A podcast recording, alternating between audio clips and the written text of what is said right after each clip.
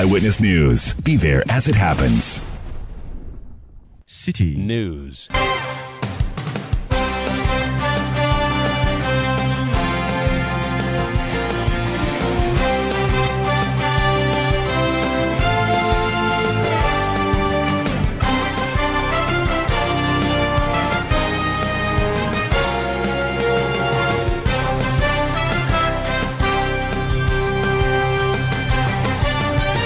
It's seventeen thirty G M T. This is Eyewitness News on ninety-seven point three City F M. I am Umaru Sanda Amadu. Tonight I'm here with Akosua Otchere. And coming up over the next ninety minutes.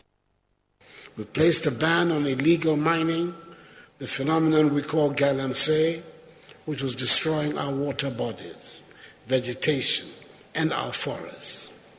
These policy initiatives are already using positive results to the attainment of the S D G goals, particularly the goal of reducing our carbon emissions. President Akufo-Addo's verdict on his government's fight against galamsey. He says the country is seeing positive results. But is that really the case? We'll be testing his claims here on Eyewitness News. Also coming up, Office of Special Prosecutor freezes Cecilia Abena Dapaah's accounts again after defreezing it to respect a court order. And later, on Eyewitness News, some stability on the labour front. Colleges of Education Teachers call off their strike after losing one month's salary. Stay with ninety-seven point three C T F M for more on this and many other stories on Eyewitness News. And in business, government's ambition to get next tranche of I M F credits facility gets backing from economists. That's in fifty minutes from the business desk of City F M and City T V. Eyewitness News is live across Ghana on a number of affiliate stations in the Upper West region. We are on Tumpani Radio eighty-eight point five in Nadoli. We are in Jirapa on Jirapa ninety-six point one F M. In Upper East region, we are on Rekars ninety-two point one F M in Bongo, Namo. In the Northern region, we are on North Star Radio ninety-two point one F M in Tamale. In Northeast, we are on Nobia ninety-eight point one F M in Nalerugu. In the Western region, on Beach one oh five point five F M in Takoradi and Sky Power ninety-three point five F M also in Takoradi. In the Ashanti region, we are live on Focus ninety-four point three in Kumasi and Orange one oh seven point nine F M also in Kumasi. In the Volta region, we are live on Sela ninety-seven point one F M in Dabala, as well as Holy ninety-eight point five F M in Aflau. In Savannah, we are on Kasha ninety-nine point five F M in Damongo. We are live on YouTube, we are live on Facebook, and we are interactive. Do join us with our WhatsApp message platform.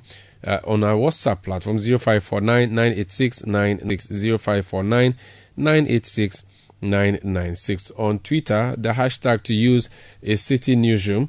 Uh, tweet at Umaru Sanda or at City nine seven three. And the world will hear what do you think. We're live on YouTube, we're live on Facebook, and we are interactive.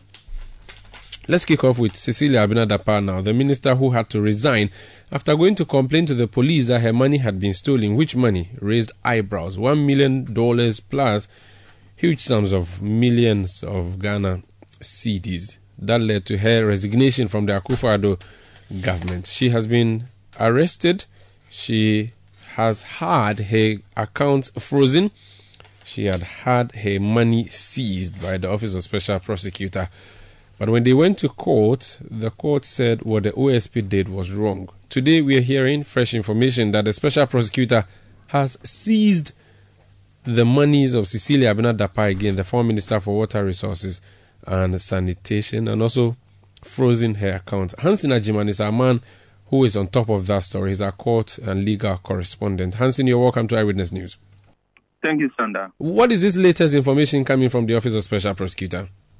So what we get from the Office of the Special Prosecutor is that the accounts related to Cecilia Dapaah have been frozen again. And also, her, the money that was found at her home has been seized. And essentially what this means is that uh, the Office of the Special Prosecutor, subsequent to the court order, and unfreeze and the accounts at Prudential and Societe Generale to, in a way, satisfy the ruling of the court and then take another decision now to freeze those accounts again. That's the first part. Then the second part is that the Office of the Special Prosecutor handed over the money to Cecilia Dapaah, that's the five hundred ninety thousand dollars and two point seven three million Ghana cedis, and then collected back the money and say that he has seized that money. Essentially, this is the new update to the story. What did the court direct the O S P to do? On the money, the court directed that within seven days, he should return the money to Cecilia Dapaah. And if you look at the timelines within which the ruling was given, that was on August thirty-first and August fifth. That is within that uh, timeline. The court also ordered that they should unfreeze the, those accounts of Cecilia Dapaah from the release that we've seen from the Office of the Special Prosecutor. Is gone according to the directives of the court. But after going according to the directives of the court, the Office of the Special Prosecutor is saying that he deems it appropriate to freeze those accounts again and to seize the money. So essentially what the court said was that what you did, you did not do through the right process, so return the money to her in seven days. And and the O S P has done that, only to say that is that your money, is it for you, accept that it's yours, here you are, and then re-seize it. That, that's, in layman terms, that's what has happened. Yes, rightly so. Thank you so much, uh, Hansen, uh, for speaking to us. Hansen Agyemang is our legal correspondent, trying to help us make sense of the, the the whole exercise that the O S P has been conducting. Let me just read for you uh, the full statement that has been issued by the Office of Special Prosecutor, and it says that the Office of Special Prosecutor has complied with the ruling and order of the High Court, Accra, dated thirty-first of August twenty twenty-three, by unfreezing the frozen bank account and investments of Cecilia Abena Dapaah. The O S P has also returned the seized cash sums of Miz Dapaah in the presence on in the presence and assent of Miz Dapaah and her lawyers. The satisfaction by the O S P of the order of the High Court terminates the proceedings of the seizure of the cash amounts from Miz Dapaah, commenced on twenty-fourth of July twenty twenty-three, and the freezing of her bank accounts and investments effected from twenty-sixth of July twenty twenty-three. However, the investigation by the O S P in respect of Miz Dapaah for suspected corruption and corruption-related offences involving the ownership and sources of large sums of money uh, associated with Miz Dapaah has been and is still ongoing. Subsequent to the indicated ruling and order of the High Court and the compliance by the O S P with the said ruling and order, the ongoing investigation by the O S P of Miz Dapaah has uncovered varying and sometimes conflicting accounts of the ownership and source of large sums or large amounts of money reportedly stolen from her residence, the cash amount seized from her by the O S P, and the nature and volume of transaction in her bank accounts and investments. Consequently, subsequent to the indicated ruling and the order of the High Court and the compliance by the O S P with the said ruling and order, the Special Prosecutor conf- considers that freezing the bank accounts and investment of Miz Dapaah is necessary to facilitate the ongoing investigations. Therefore, the Special Prosecutor has invoked his statutory power under Section thirty-eight point one of Act nine fifty-nine and Regulation nineteen point one of L I two three seven four by directing the freezing of the bank accounts and investments of Miz Dapaah effective fifth of September twenty twenty-three. Further, subsequent to the indicated ruling and order by the High Court and the compliance by the O S P with the ruling and order, the Special Prosecutor considers that um, he has reasonable grounds to suspect that the cash amount seized from um, from and returned to Miz Dapaah is tainted property and is necessary to exercise the power of seizure to prevent the concealment or loss of the cash amount. So that's a statement by the Office of Special Prosecutor. Martin Kpebu is a private legal practitioner. Uh, Counsel, you're welcome to Eyewitness News. Uh, the O S P had begun an exercise, which exercise was hit a snag uh, because apparently the O S P did not follow the right procedure in doing the right thing. So the O S P did the right thing through the wrong way. Now it has gone to unfreeze the accounts and frozen them again. You reckon this would be the proper procedure that should have been adopted from day one and that this particular one would be successful on the part of the O S P? Yes, we are all uh, hoping, uh, Sanda, that this one, it will succeed. Uh, it will. Uh, it will because uh, the first one, the judges complained about the timeline. So now that he has just received, and so that means time has started ticking. Definitely, when it comes to the currency seizure under Section thirty-two, the uh, O S C has seven days within which to apply. So it means that we see that application within the next seven days.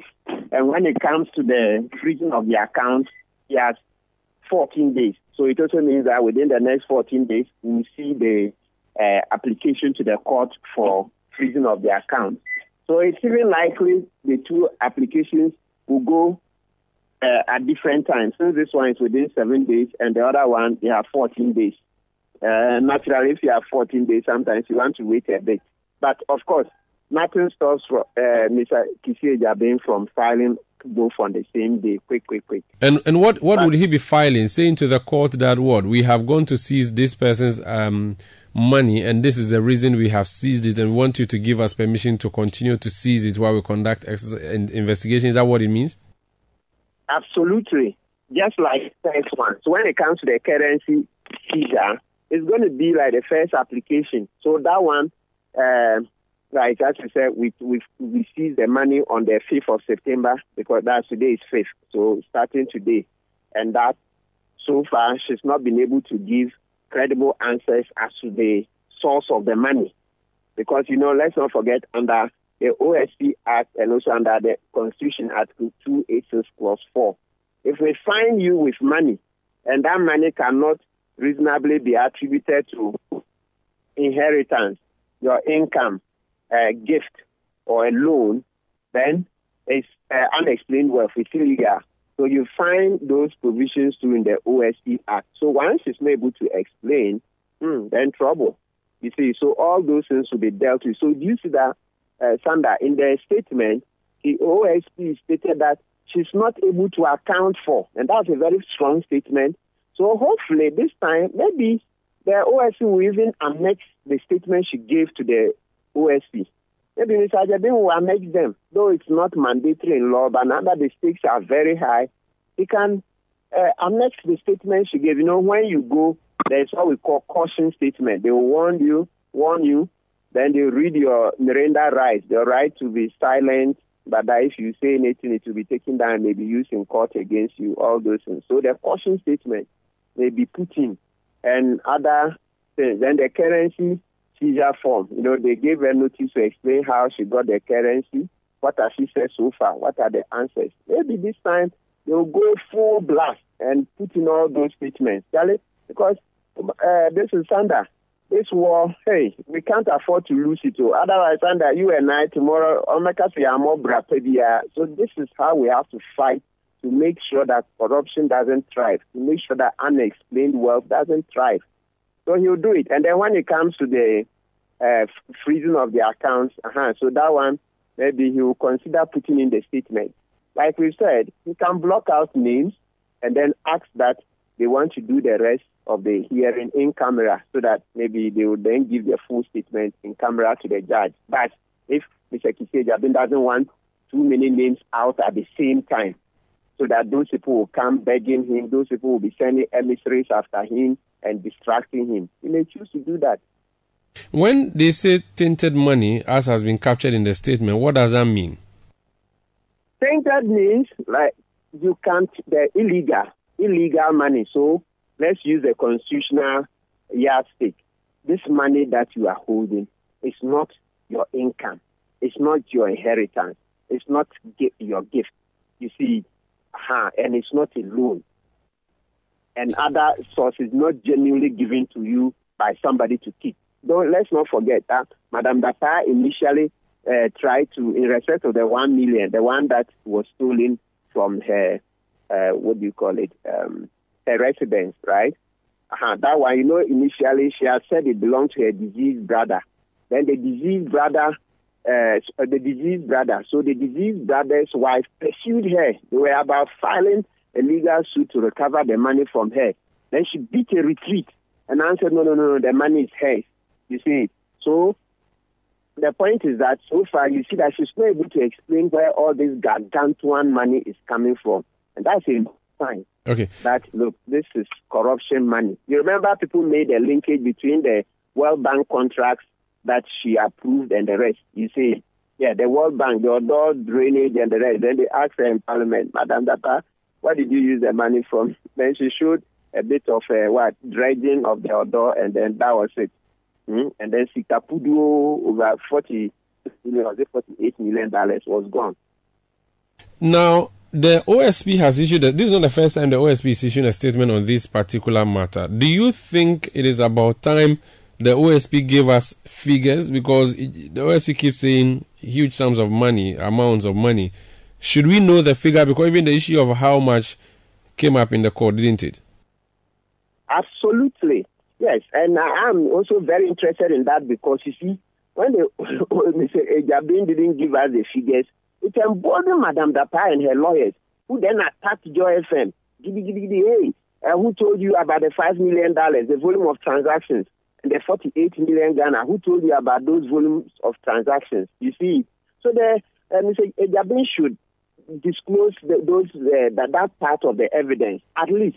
That's minimum. It's the, the, the least he can do. That will help so that it will make, and you know, because he didn't need the media. He needs you guys, Sanda. He needs all of you to be able to help push the fight. And it's the figures that will excite us to get up that, come on, we will no longer sit for our money to be uh, chopped like this, to be stolen like this. So he has to put the figures out to ginger the fight, to create the excitement. You see, the thing that, that some people are calling media frenzy. What frenzy? Sometimes a frenzy that brings development. And when we say development, it's not just about fiscal buildings, but even the most important part of our development that we need today is an improvement in our ethics, the governance. So that thing people call media frenzy, I beg to differ. When, when they say frenzy, then means that the media are up to scratch. Article one sixty-two, clause uh, five. They are holding government accountable. So Mister Agyebeng should bring those figures to drive the fight, because then people become wild. That what? Volume of transaction within a short period, five million dollars, then uh, dollars. So can you imagine, five times twelve, that's sixty million Ghana. Then another account, volume of transactions, forty-eight million Ghana. When about three million of our people are living below the poverty line. three million of our people are living below the poverty line. So now the World Bank standard is one million, sorry, one dollar ninety cents. That's just about maximum twenty-four Ghana cities. twenty-four Ghana cities standard. About, about three million of our people are living on less than twenty-four Ghana cities. How much is your lunch? How much is my lunch? So you see that poverty is a big problem. Oh, big. So this Madam Dapaah figures we are seeing, it's not a joke. We will fight and we will support Mister Agyebeng to our last breath.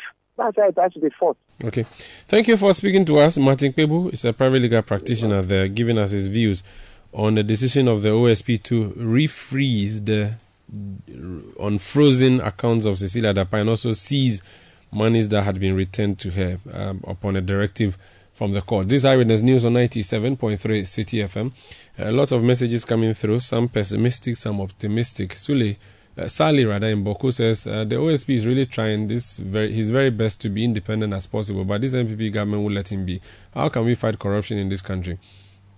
Alasan Hamdan from Nyoini South says, uh, President Akufo-Addo has already cleared Cecilia Dapaah, so what is special prosecutor worrying himself about?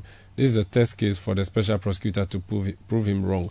Aziz Donla in Wa says the O S P should up his game because his action and inactions are becoming whimsical and capricious in this saga. Mister O S P, the whole globe is watching your actions with keen interest. Tete Zutan in Accra says, I will caution Ghanaians not to have so much hope in the investigation by O S P over this Cecilia Dapaah case. This government is very, um, this government is capable of using the O S P to play the mind game with Ghanaians. Um, two possible outcomes, he says. Either the investigation will never be concluded or the woman will be cleared by the president. In fact, we will demonstrate against the O S P um, if they decide to release the frozen Dapaah accounts back to her. In fact, Ghanaians would like to know if she acquired these huge sums of money and property legitimately. That's Honorable Ayuba from Yagbong in the Daboya Mankaragu district or constituency of the Savannah region. Do send your message to zero five four nine, nine eight six, nine nine six. Eyewitness News. Be there as it happens. Let your voice be heard on Eyewitness News on Facebook at facebook.com forward slash city ninety-seven point three, Twitter at twitter.com forward slash city973, and Instagram at instagram.com forward slash city973 with the hashtag Eyewitness News. You're welcome back. Let's do some more stories. Finance Minister Ken Ofori-Atta says Ghana is on course for the second tranche of the International Monetary Fund I M F loan in November to support government balance of payments for twenty twenty-three and twenty twenty-four. Now, the Bank of Ghana's June twenty twenty-three Summary of Economic and Financial Stability Report shows that the bank's balance of payments at the end of June twenty twenty-three recorded a deficit of one hundred seven point eight million dollars. This, the bank said, would by far lower than the deficit recorded during the same period in twenty twenty-two. Speaking at the third G I P C C E O breakfast meeting in Accra, Mister Ofori-Atta said the government is ready to have its first review of the fund. Uh, but with regards to, to the fund, I think we are we we, we have done well, and um, we continue to do. We're going to have our first Um, review um, after the approval um, in November. Um, so we are working, as we say in Ghana, assiduously to make sure that uh, we are able um, to, um, to to meet that. And, and I believe um, that, that we will. Um, there are a lot of conditions um, to be met, uh, but that's what um, we are we are here for. Um, what we call performance uh, indicators. Uh, so the quantitative performance indicators, about six of them, um, indicative targets, about three, and then some structural benchmarks. But I think with all of that, uh, we've got a long way um, to be ready for the mission um, that comes at the end of um, at the end of September, um, so that we can try and get a staff level agreement while the mission is here, and then go to Um, the board um, in November um, for the release of the second tranche, uh, which will be six hundred million dollars. Uh, in addition to that, um, uh, are certain things we also need to do with the World Bank um, so that um, we can get our D P O, uh, which will be another three hundred million dollars. Well, the finance minister further expressed confidence in concluding talks with the Paris Club and its bilateral creditors by the end of the year. We had um, some ninety-one percent participation, uh, ninety-seven percent participation or so of the seven point seven billion dollars. Uh, we also had about seven hundred forty million dollars of um, U S denominated bonds, um, and also we got about ninety-two percent participation. Uh, and then uh, finally, we were able to strike a deal uh, with the pension funds of their twenty-nine point six billion dollars and got ninety-five percent with it. So I believe now we have a certain sense of control um, as to um, what we pay uh, in coupons, and therefore give us uh, some fiscal space um, to be able to do other things.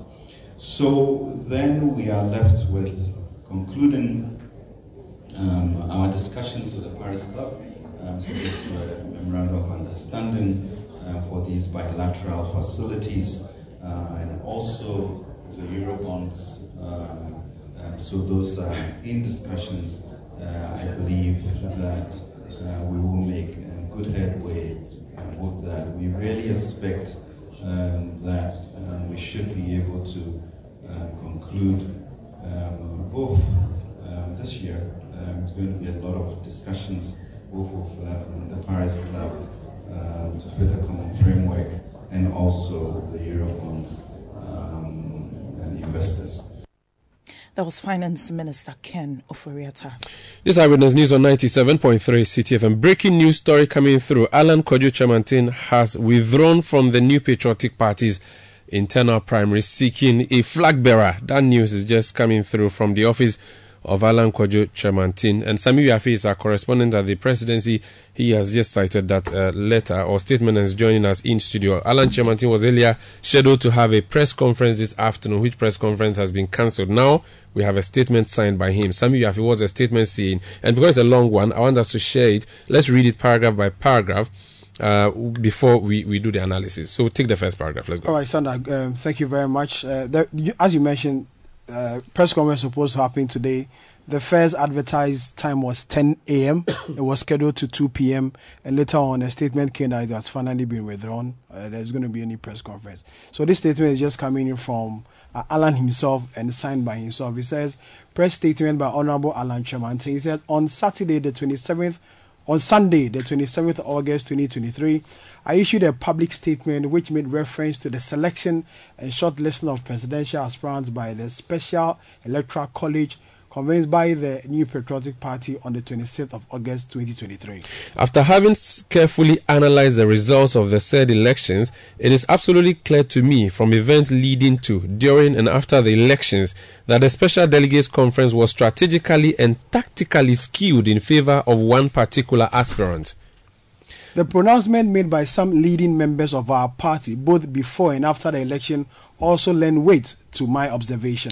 The level of intimidation of, ver- of varying intensity, directly and indirectly, unleashed on a significant number of delegates at various voting centers across the sixteen regions is unprecedented in the history of our party.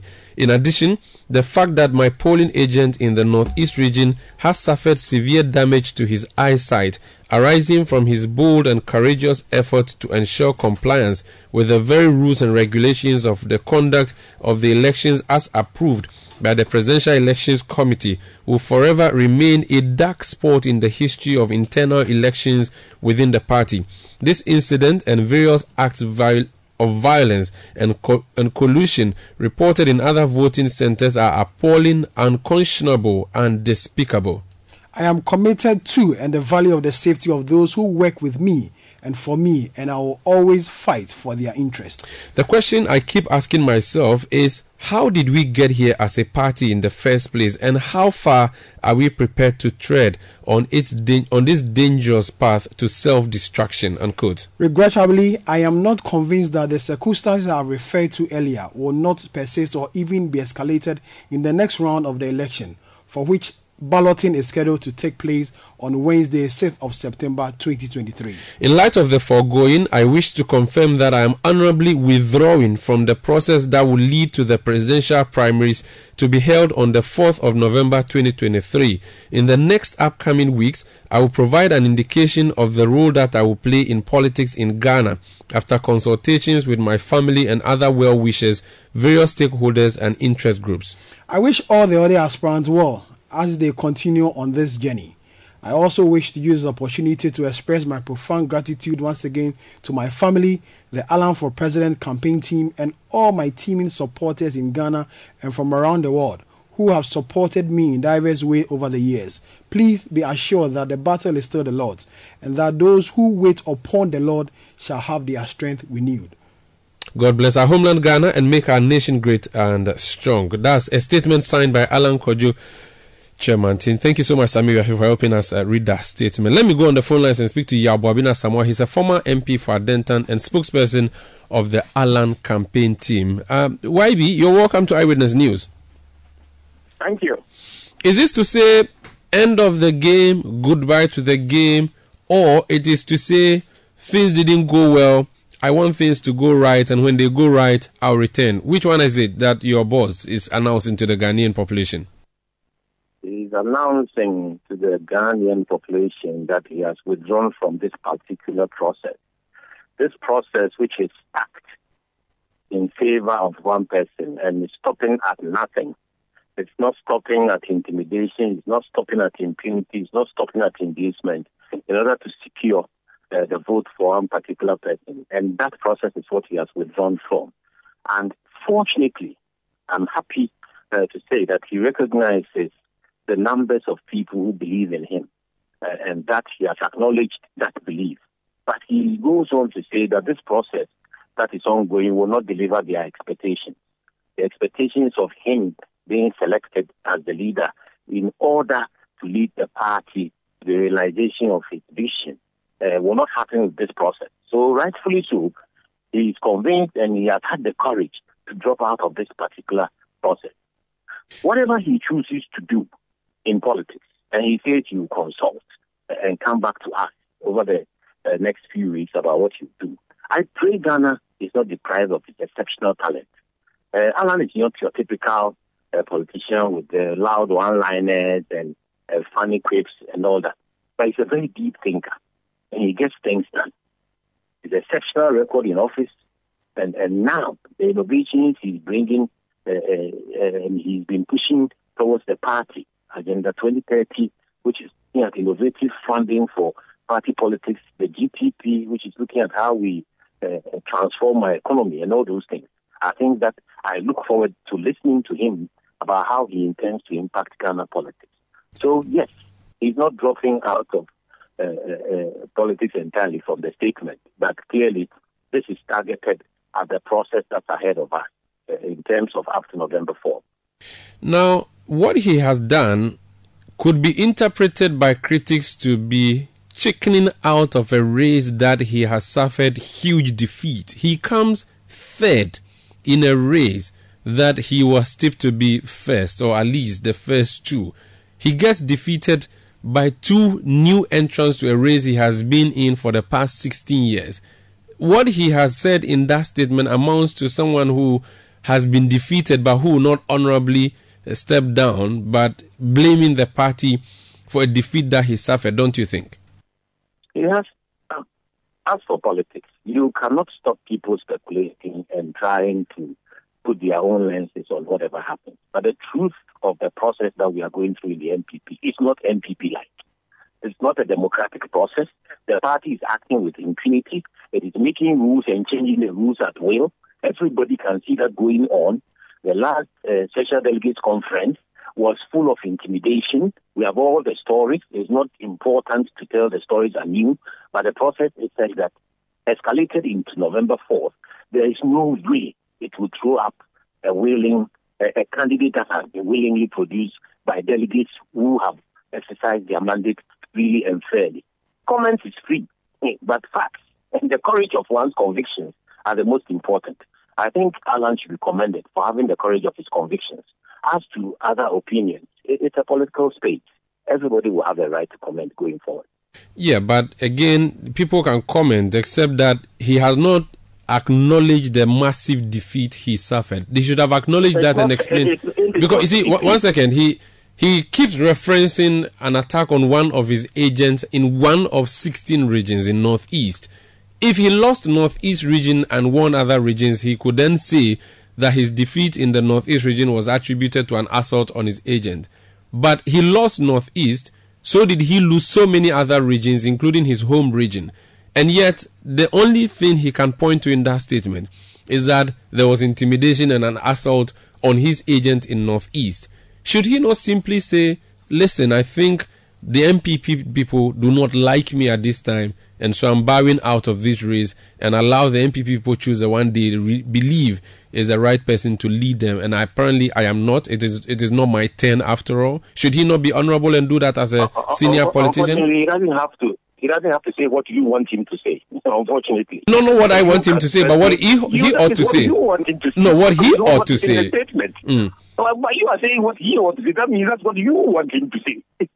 Umaru, it doesn't work that way.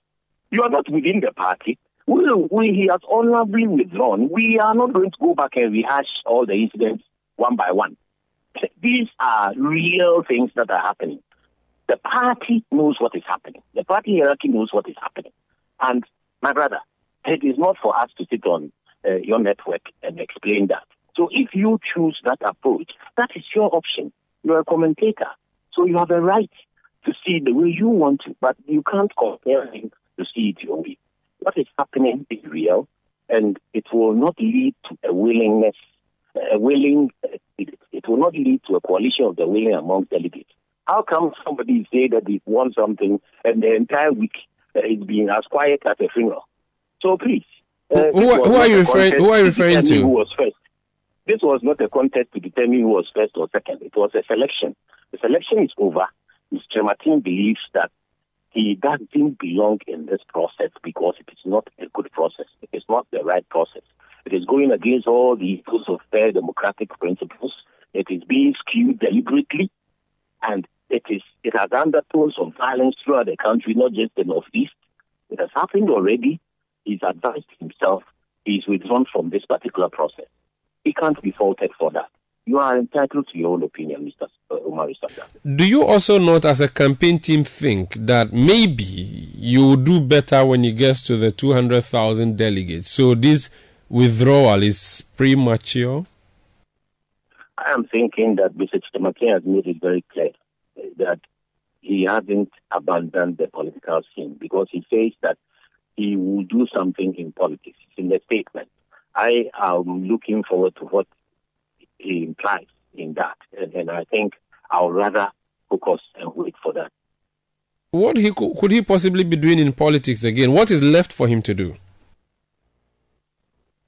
I, I thought I heard you reading the statement. Yes, he says that he'll announce what his next step or what his role is going to be. But I'm just wondering, could that mean that he would come again in the future? Is that one of the options on the table, or this is it, is the end? I think he has stated it clearly in the statement that he is going to consult stakeholders, family, a uh, broad range of stakeholders, and that this is not the last of that we hear of him. The battle remains the Lord's. The statement is very, very clear. Let's talk about his role in the New Patriotic Party. The last time he had challenges in the party during an internal election, he resigned from the party. It became a blot on his image in the New Patriotic Party.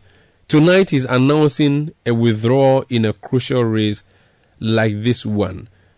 Will M P P people ever forgive Alan Kwadwo Kyerematen for these actions? He didn't resign. He, it was a conditional letter that certain things that had to be corrected, things that were against his supporters, that had to be corrected. Once those things, there was commitment to correction. The letter you are talking about insisting was a resignation, being conditional, did not have effect. So he did not resign. And now he has withdrawn from a process that he has had the courage to define as being unfair, skewed, deliberately skewed, full of intimidation. He has a right to protect his supporters. And so let's give him that opportunity. Now, this intimidation, we've seen um, Kennedy Agyapong announced publicly in a video that we saw where he said his agents were being intimidated. Alan Kwadwo Kyerematen has listed what happened to his agent in Northeast region. Kennedy Agyapong, who was very furious, has not resigned or left the race. He's still in the race. Why would your boss decide to do that, considering that he was even third? I'm not in a position to determine Kennedy Agyapong's campaign strategy. I'm sorry. Okay. What is the decision? Would he support any of the candidates because he's wishing them well? Is he going to wish any of the top four? He has wished, he has wished them well. Would he support any of them? He has wished them well. Would he support any of them? He has wished them well. That's, I think, what the statement says. Is the campaign team effectively disbanded? I don't think there's anything like that in the statement. Why would you still have a campaign team when you're not going into a race? I just want to know, because I'm, I'm asking this because I want to know what Yaw Boabeng... I'm not in the position to determine it. I'm asking this because I want to know what Yaw Boabeng Asamoah is going to do next and what is left for... I've always been, and I will always be. Are you going to switch camp now that one camp has become dormant? I have always been, and I will always be. Have always been N P P and always be M P P? I will always be. Are you going to switch camp? I have always been, and I will always be. Thank you for speaking to us and wish you all the best, sir. My pleasure, bro. That's Yaw Boabeng Asamoah. He's a lawyer. He's a former member of parliament for Adentan. He's a spokesperson for the Alan Kyerematen campaign team. If you're just joining us, the breaking news is that Alan Kwadwo Kyerematen has withdrawn from the New Patriotic Party's upcoming November fourth delegates election. He has catalogued a, a number of reasons for which reason he thought he should bow out of the race. He thinks the race...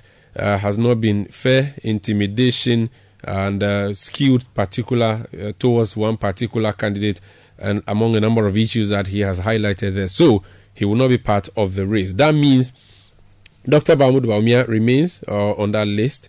Uh, Kennedy Agyapong remains on that list.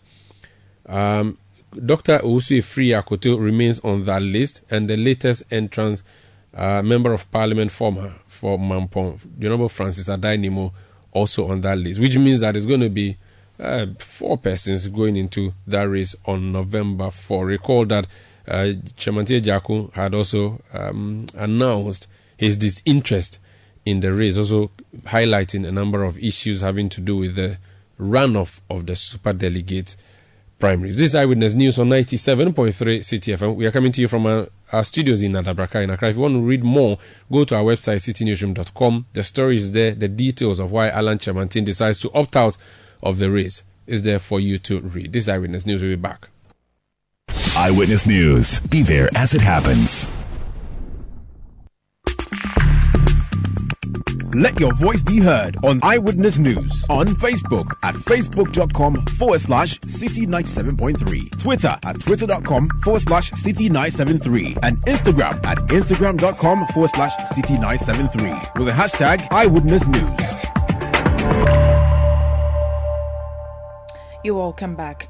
Now, President Akufo-Addo says the ban on illegal mining, also known as galamsey, is yielding positive results towards the aim of reducing carbon emissions. Activities of illegal miners in Ghana have contributed largely to the pollution of water bodies and the destruction of forest reserves, posing a challenge to dealing with the impact of climate change. Speaking at the twenty twenty-three Africa Climate Summit in Nairobi in Kenya, President Akufo-Addo outlined a series of measures taken by the government in tackling climate change in Ghana.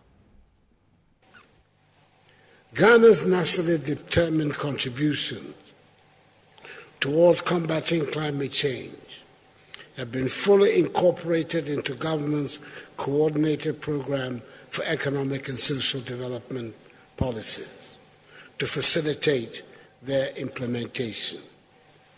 We have introduced major policy interventions that have development and climate projection imperatives.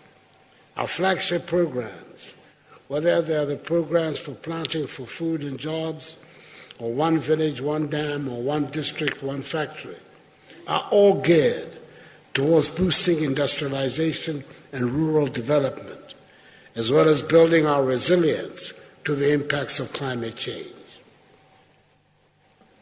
The strategic focus of the One Village, One Dam initiative, for example, in the northern regions of our country, is to provide all year round access to water to smallholder farmers who practically have no viable alter- livelihood alternatives during the long dry seasons.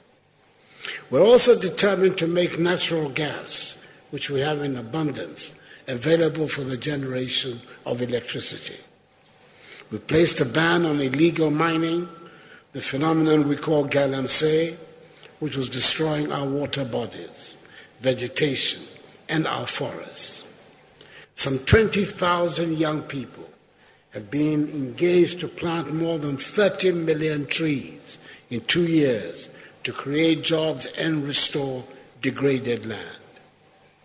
These policy initiatives are already using positive results to the attainment of the S D G goals, particularly the goal of reducing our carbon emissions.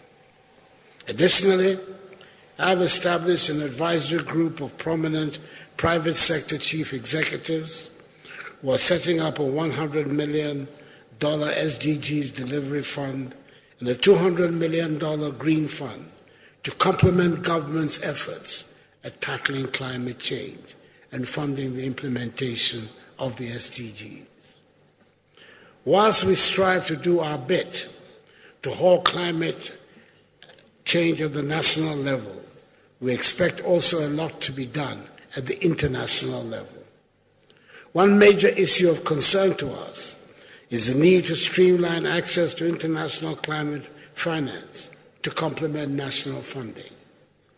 I believe this forum will throw more light on practical ways to mobilize financial resources to support the implementation of national climate actions, especially how we can guarantee a different future from the past and ensure that the commitments of the developed world towards climate finance, which have not been met in the past, will be met in the future.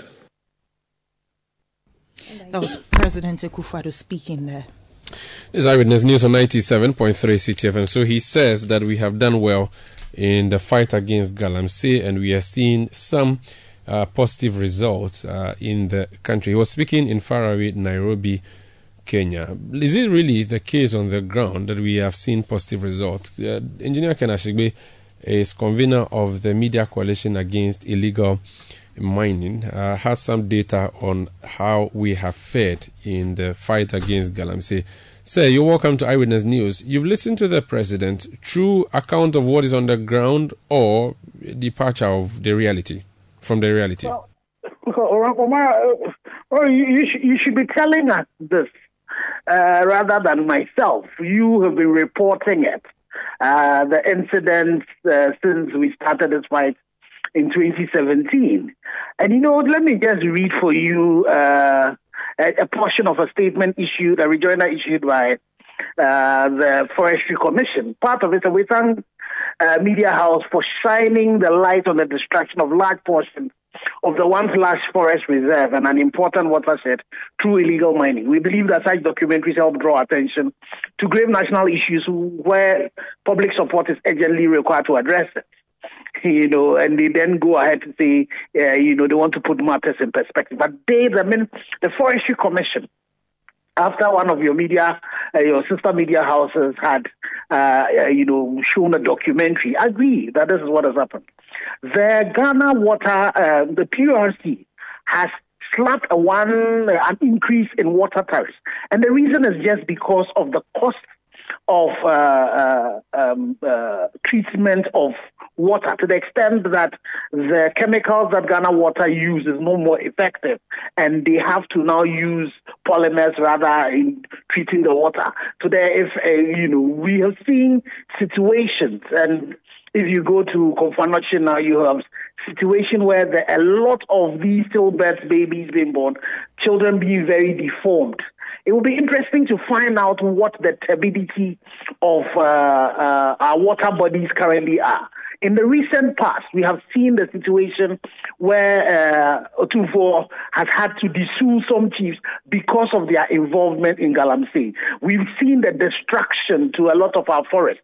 We've seen recently that people are talking about the fact that even the the the, the water in uh, in the north are being threatened. We've had the situation where it's being said that the Bui Dam is even under threat uh, from galamsey. We recently saw the the minister for road and highways, uh, you know, uh, cause the arrest of some excavators that were going into the forest, and he talked about the fact that these were people who were not patriotic citizens and were destroying, you know. So uh, we have the situation where the president himself has had to dismiss the Bosome Frewo uh, M C, you know, caught on tape confessing to an illegality who has not been prosecuted. We had a situation where the Minister for Lands and Natural Resources pointed out that the uh, M P P Ashanti Regional uh, Chairperson, you know, uh, uh, company, uh, Akonta Mine, was involved in an illegality which we are still waiting Uh, for the, the, the Director General C I D to prosecute. So in terms of the empirical evidence on the ground, I will just give you these ones. And then you need to put that on the back of the fact that the president said they banned illegal mining. Yes, they did. There was a moratorium placed on it. It was raised uh, that two thousand, uh, twenty thousand uh, you know, young people have planted thirty million trees. But how many more trees are being destroyed?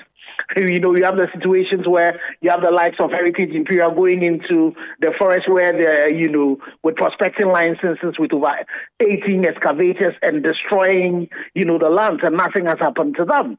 So I would want, uh, you know, as a social scientist, I would want to look at the empirical evidence, and we should just oppose that to that. Yes, some activity has been taking, uh, actions have been taken by government, but what is the impact of it? So essentially you are saying it is true we've taken a huge step forward, but we've taken a number of them back. So oh, yes, a lot of them. And I, say I thought you were going to say millions time. of steps back. No, no, no. I, you know, I'm just. I, I just keep on saying that the fight against illegal mining is a war. We've won a few of the battles, but a lot of the battles are being lost. A lot of them are being lost to the extent that now, Umaru, me and you, we are paying extra for water. Just because a few people are benefiting from raping, uh, you know, our lands.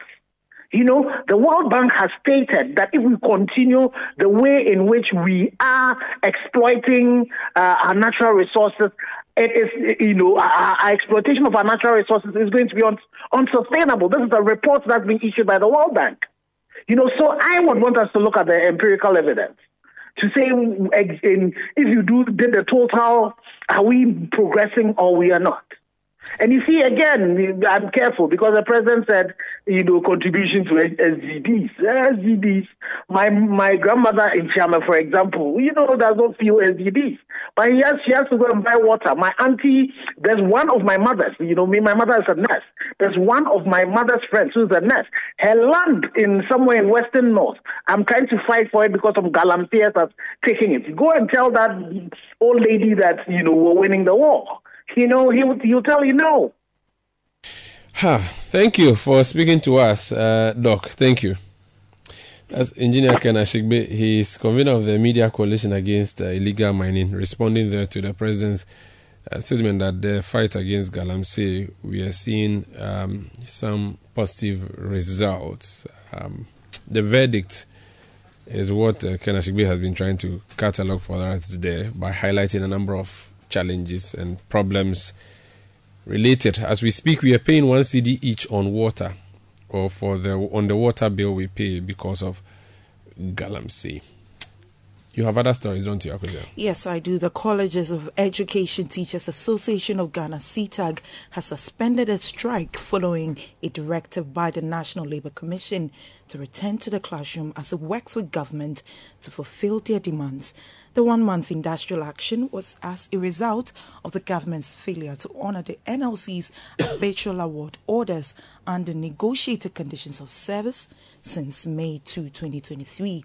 Speaking to City News on the suspension of the strike, the national president of C T A G, Prince Obeng-Himah, says they are hopeful N L C will work in the best interest of the teachers.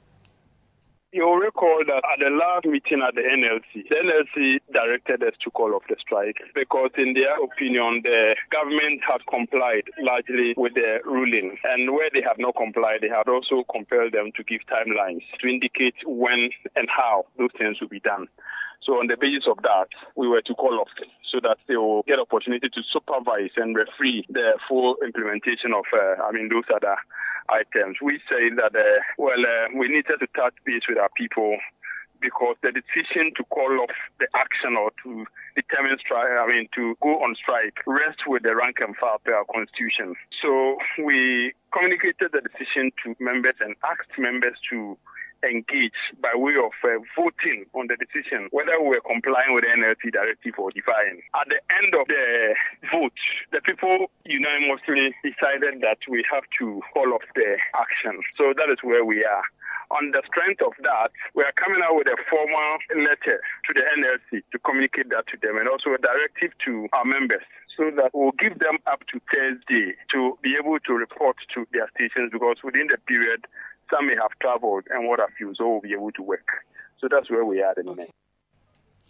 Mister Obeng-Himah further says leadership of C T A G will further engage relevant authorities to have their August salaries restored. Yeah, we're impeded. But we calling off the action has nothing to do with the salary freeze, because you recall that information about the salary freeze came earlier, and uh, we decided that with or without salary, we're going to press on. So we're at a point that we feel like the commission has given directive, and as a law-abiding uh, organization, even though we may not have fully agreed with the commission in the ruling or in the totality of the ruling, we believe in the rule of law. You go to court, you won't have it all your way. So in the light of that, we have decided to suspend the action. We will have to engage, and officially the National Labour Commission in their ruling asked that we call off the action to give them opportunity to intervene in the salary fee. So we're looking forward to uh, they intervening and subsequently having the salary paid to us. We're going to engage to ensure that the members get a salary. What's Well, I've said that in our case, we are not like medical doctors and other people in other fields where you go on strike and the patient you ought to have seen yesterday, you won't have the chance to see that patient tomorrow. In our case, we have our course outlines, all the items on the course outlines we are going to teach one hour that we have resumed. So I think uh, morally and uh, logically, we have to be given our salary. You heard the National President of Colleges of Education Teachers Association of Ghana, Prince Obeng-Himah. Now, the ultimate winner of the Season five edition of City F M and City T V's Voice Factory is set to get a fully paid trip to the United Arab Emirates. The eleven finalists, who have had a thirteen-week journey of themed competition, are gearing up for the final night on September sixteenth, twenty twenty-three, where the winner will be crowned. The Voice Factory is a singing competition that gives talented Ghanaian singers the chance to showcase their vocal abilities and compete for the ultimate prize of twenty thousand Ghana cedis and the title of Ghana's Next Music Star. Now, one of the sponsors for the competition is not only making it possible for the crowned winner the bragging rights and a grand prize of twenty thousand cedis, but also a fun experience in Dubai. Here's Operations Manager of Copan Hospitality Travel Limited, Princella Siedu, making the offer. Working with an esteemed organization like City is, is one thing, is one thing we always want to do.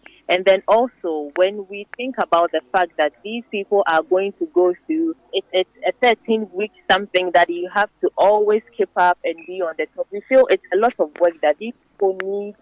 Whoever is the winner needs a reward after everything. So we thought, why not? After going through thirteen weeks of stress, trying to keep all the stress that you've been through, getting to the top. We don't put, a, we don't invest a lot in trade arts, but you find out that we have a lot of them. So with these reality shows, many a time we find out that people who come out of it, people who are the winners, don't get to go far when they are here. So we also felt that they'd be given the opportunity, giving them the opportunity for them to go out there, to see um, what is out there and then probably the opportunities that they can have out. That's uh, Princella Asiedu. She's Operations Manager of Copan Hospitality Travel Limited. Now, the Voice Factory Season five is brought to you by Ebony Condoms, refreshed by Eddie's Pizza.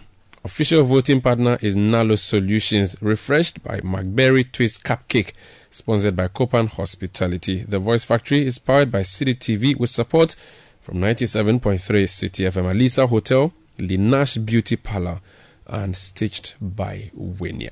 Up next is business news from City Business Desk. Eyewitness News. Be there as it happens. Let your voice be heard on Eyewitness News on Facebook at facebook.com forward slash city 97.3, Twitter at twitter.com forward slash city 973, and Instagram at instagram.com forward slash city 973 with the hashtag Eyewitness News. Get the details. Every significant financial transaction, every market movement, and all the policies that affect your business. City Business News. Be informed. Akosua Otchere here with City Business News on Eyewitness News, powered by your most comprehensive business news website, city business news dot com. Let's settle for the details.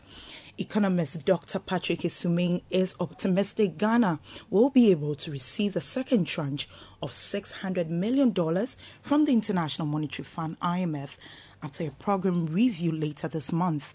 A visiting team from the fund is expected to arrive in Ghana to assess the country's eligibility for the second disbursement.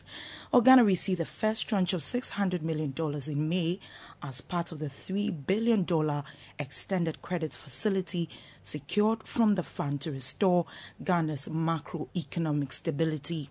Now, speaking to City Business News, Doctor Esuming believes Ghana has been able to make the resilient economic reforms to stand a chance of receiving the second tranche. Based on the the indicators and the actions that have been taken so far, you expect that, you know, the I M F, you know, the staff will recommend and probably the board will approve that the next tranche is paid. I think, um, you know, the the, some of the indicators have stabilized, you know, some have probably marginally improved. But if you look at the actions that government is supposed to take, you know, for the upcoming review, uh, you know, the legal framework that has to be done, uh, you know, changing the Bank of Ghana Act to curtail V O G lending to the government and related matters, and then also passing or bringing in some of the new measures to bring more revenue. You got the sense that the government has done enough. So my expectation is that when the I M F team come on board, they will probably find the progress made favorable enough to approve the next tranche. You heard the economist Doctor Patrick Esuming. Away from that, the Coalition of Aggrieved Customers of Men's Gold are calling on the Attorney General to expedite justice in the ongoing case against the C E O of the company, Nana Pia Mensah. This is on the back of recent assurances by the A G Godfred Ibuadame, where he indicated his commitment to ensuring that the customers of the defunct gold dealership company receive justice. Over four years after the collapse of Men's Gold, hundreds of customers are yet to receive payment of their locked-up investments, despite assurances by the management of the company and the government. Speaking to City Business News, Fred Forsing, a spokesperson for the Coalition of Aggrieved Customers of Men's Gold, expressed optimism in the A G's renewed interest in the case. It's a welcoming news that at long last, even though four years of wasted time in the lower courts with no action, now the Attorney General has come up and after filing the new thirty-nine charges is giving this assurance. And it's our hope that the case, after four years of delay, now there will be new energy. He will demonstrate the new efforts. We are even calling for speedy trial, daily trial, but we believe that looking at the national character of the of the case, when he, he applied to the court for daily trial, shall be granted. So at the end of the day, there will be justice, and we want speedy justice.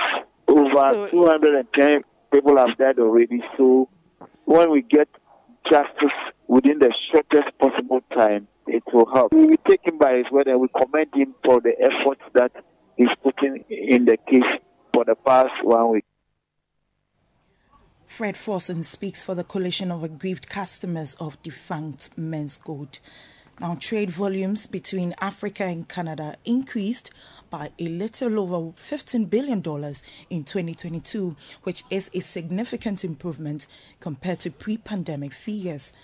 This is according to the Canadian High Commissioner to Ghana, Her Excellency Martine Moreau, who says it is, is a testament to the resilient trade relations that exist uh, between Ghana and Canada. Although twenty twenty-two trade volumes recorded an increase, she maintains that by leveraging on the African Continental Free Trade Area, these figures could be further improved to boost economic resilience. Here's Canadian High Commissioner to Ghana, Her Excellency Martine Moreau, speaking on the bilateral, uh, bilateral trade relations. Last year, total trade in merchandise between Canada and Africa surpassed fifteen billion dollars, representing a fifty-six percent increase over pre-pandemic figures. Canadian investments over the last four years have been increasing at an annual rate of twelve point five percent. More than one hundred Canadian-owned companies conduct mining operations in Africa.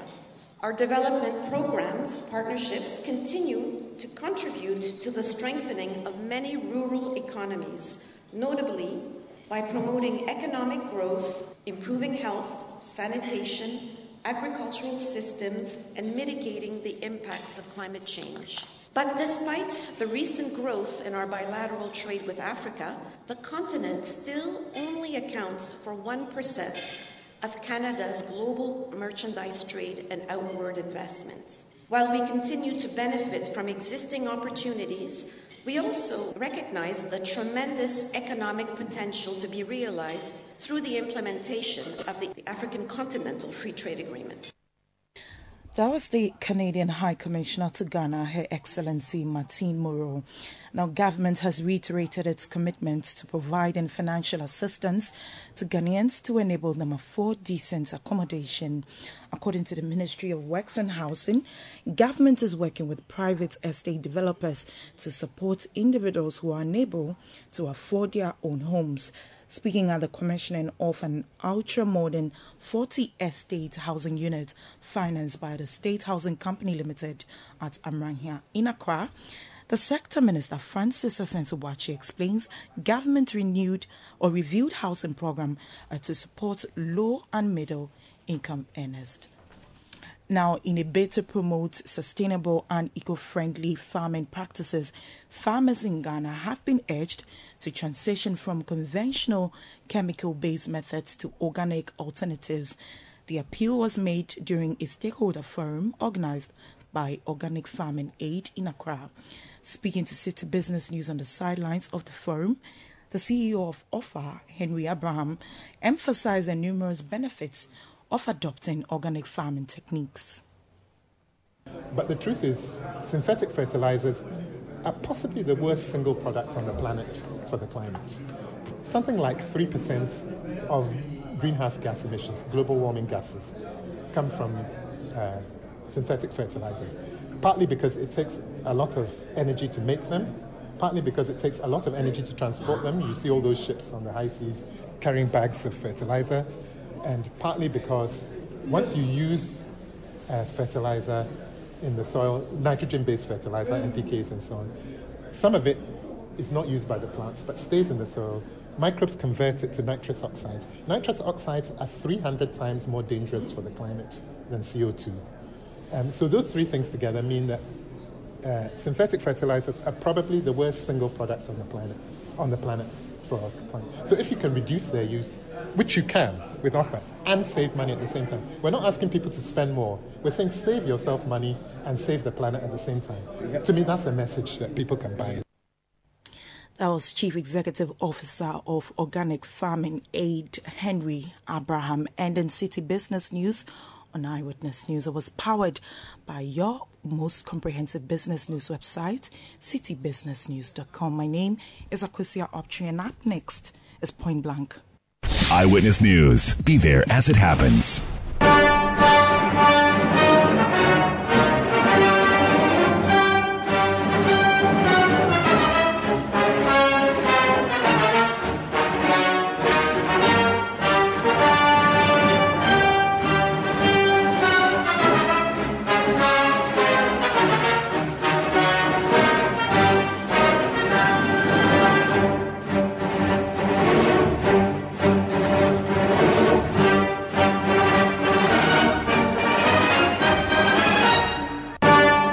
This is Point Blank on Eyewitness News. My name is Umaru Sanda Amadu. Tonight on Point Blank, we'll talk about the Bank of Ghana. But before then, if you are just uh, tuning in, there's breaking news story that I brought to you a few minutes ago. It has to do with Alan Kwadwo Kyerematen. He has withdrawn from the New Patriotic Party's internal race.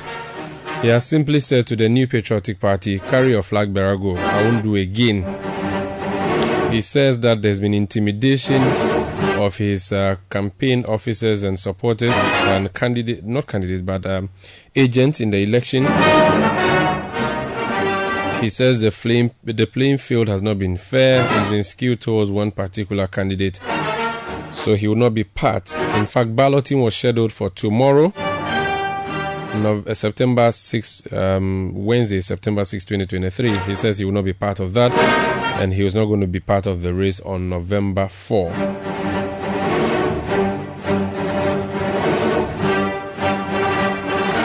But let's talk about the Bank of Ghana. The minority side in Parliament has been on the Bank of Ghana's governor and his deputies to resign. They say that they have um, mismanaged the central bank. Now, while we are looking at that, there's a new story from a member of the minority side. And he says the Bank of Ghana new headquarters will cost government more than four hundred million cedis. And this he describes as, as a result of reckless land acquisition by the B O G. The man making the claim is Honorable Samuel Okudjeto Ablakwa. He speaks for the minority on foreign affairs matters. and is also a member of Parliament for North Town. Honourable, you're welcome to Eyewitness News. Hi, Umaru. Thank you for having me. What new information have you gleaned, for which reason you are saying that we should expect to pay more for the Bank of Ghana uh, land and headquarters, which is already, you know, costing so much? Well, thank you very much, and good evening to all distinguished listeners of City F M. The latest information we have gathered is that the large, the controversial two hundred twenty-two point seven nine million United States dollars Bank of Ghana head office project is being constructed on is land that is under severe and fierce litigation. We are beginning to see all the project management problems that attended upon the National Cathedral project. Uh, that project, as you recall, has become an iconic symbol for how not to go about projects. Terrible project management, inflationary pricing, underhand dealings, and the scandals that have associated uh, with that project is is is is is is really a litany. Now, the documents we have intercepted are court documents, which confirm that this land in issue has been attached in uh, a consent judgment which has been secured by Ivory Finance. It turns out, Umaru, that a company known as Ital Construct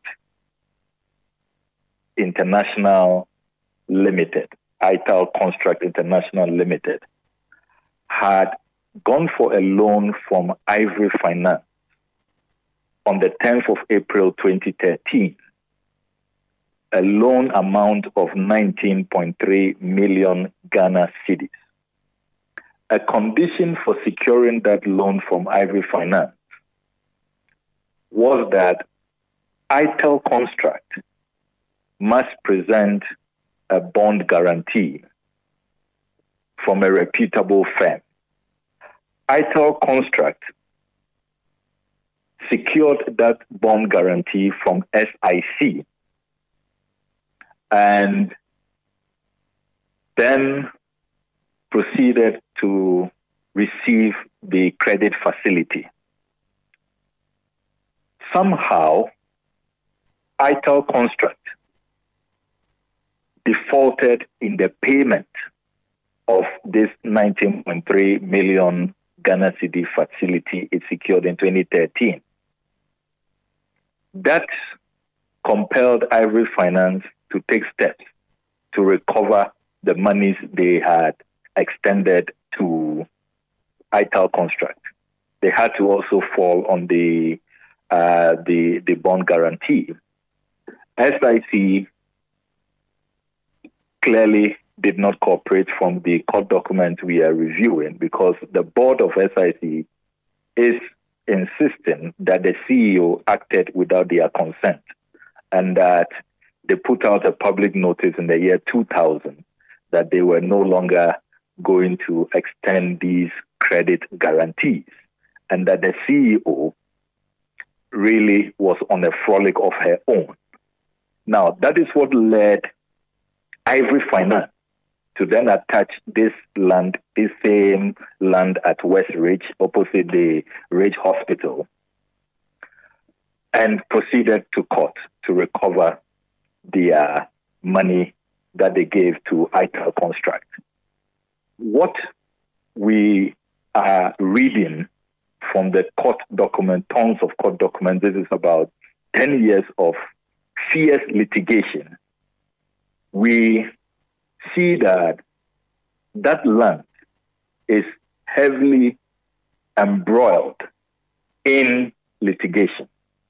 And really, if the Bank of Ghana had done due diligence, they ought not to have gone anywhere near that land. Because as we speak, the consent judgment secured by Ivory Finance has not been set aside.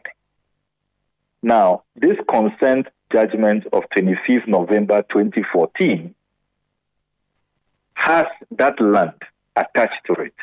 So that is land which is really encumbered, which technically is not available.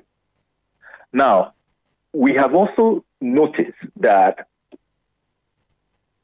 the president decided to execute an executive instrument. In other words, he exercised his eminent domain authority and decided to compulsorily acquire the land in issue.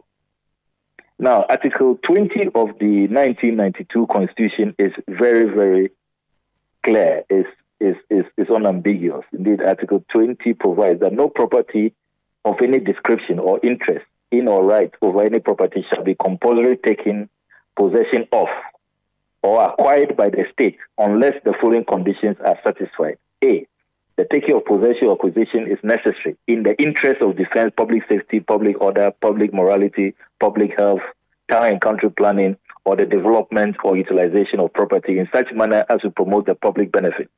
But clause two provides that compulsory acquisition of property by the state shall only be made under a law which makes provision for A, the prompt payment of fair and adequate compensation, and B, a right of access to the High Court by any person who has an interest in or rights over the property, whether direct or an appeal from any other authority for the determination of his interest or right and the amount of compensation to which he is entitled.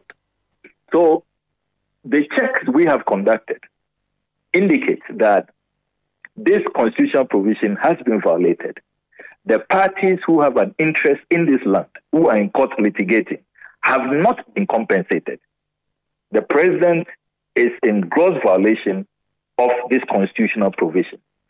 But you see, the more fundamental issue is that when you set out to carry out public projects in the national interest, you must make sure that you pursue a path that is cost-effective, a path that protects the public purse, a path that would not incur needless cost to the already struggling taxpayer. This path that has been embarked upon is the most reckless path, because if they had done due diligence and they had realized that, look, already this land is accumulating so much money, look, the consent judgment, if you read it, already I T A L Construct and S I T must be paying Ivory Finance ninety-one million Ghana cedis. And this is some five years ago. So if you look at inflation, you look at, you know, the interest, which is five point five percent per month, and then an eight percent monthly penalty for defaulting in payment. I mean, very, very stringent and expensive. It's a very expensive facility. So the conservative estimate is that the taxpayer will have to cough up in excess of four hundred million Ghana cedis for this land. Whilst if really that is a project that we should even be embarking on in the first place, considering that this is a central bank which has made the biggest losses in its history, sixty point eight billion. Uh, a central bank which is really insolvent now, which has no reserves, which has negative equity in excess of fifty-five billion and all of that. If really this is a project that in the midst of this crisis, this mess, you should be embarking on, is this the only land that is available? So once again, we are seeing what happened with the National Cathedral, where they decide that this is where we want this project. It doesn't matter what is in our way. We will bulldoze everything in our way.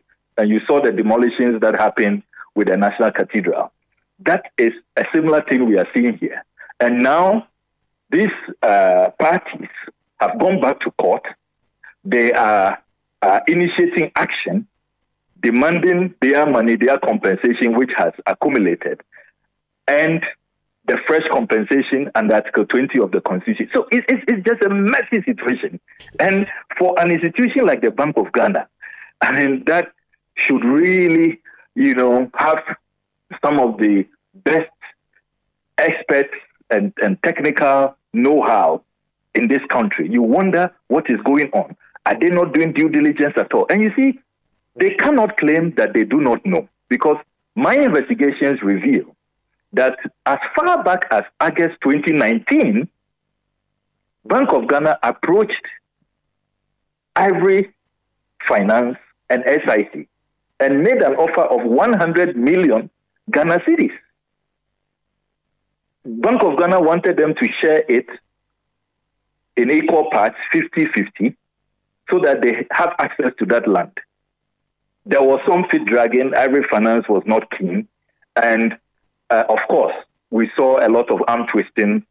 Subsequently, uh, Ivory Finance was put under receivership, mm-hmm. and the Bank of Ghana uh, used their almighty uh, uh, uh, supervisory role to virtually collapse Ivory Finance and try to take over, mm. you know, the land. Uh, so it's, it's, it's a really messy situation, and this approach just highlights the recklessness that has really brought us where we are, where really, I mean, if you if you're speaking honestly, we now have a bankrupt, insolvent central bank, and you have a, a central bank that starts an office project at eighty-one million dollars, and now as you speak, is in excess of two hundred twenty-two point seven million dollars.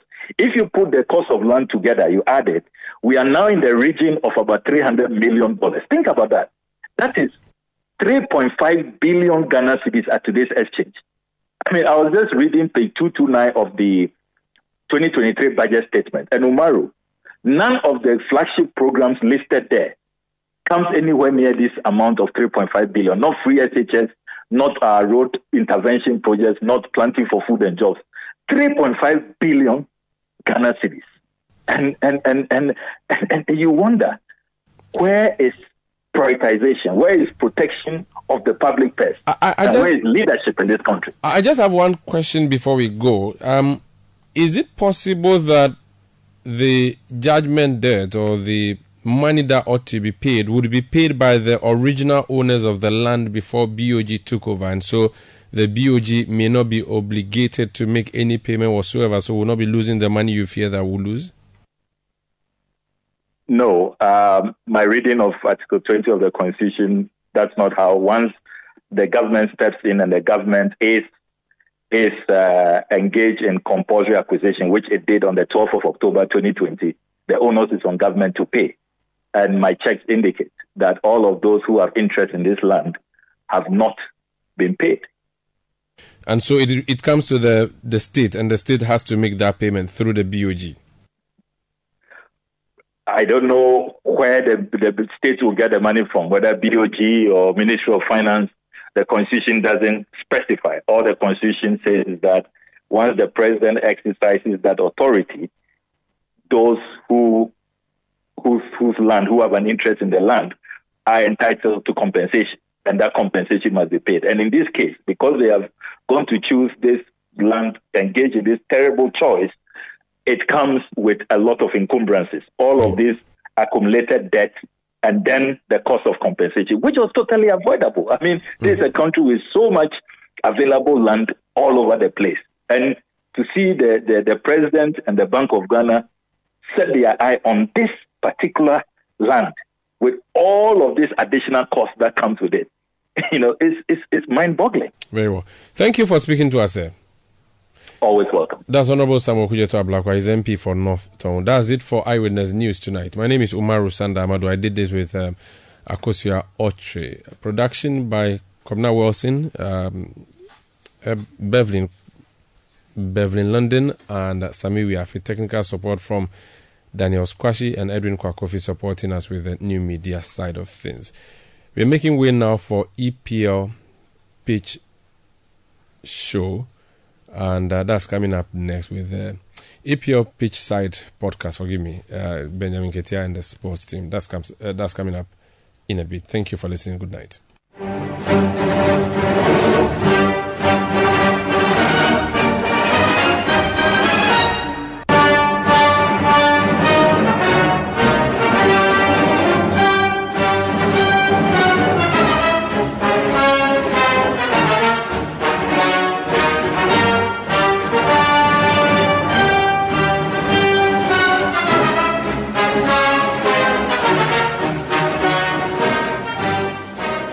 City News. We speak first. Reach our hotline on zero three zero two, two two four nine five nine and get interactive on Facebook, City ninety-seven point three F M, and on Twitter at City nine seven three.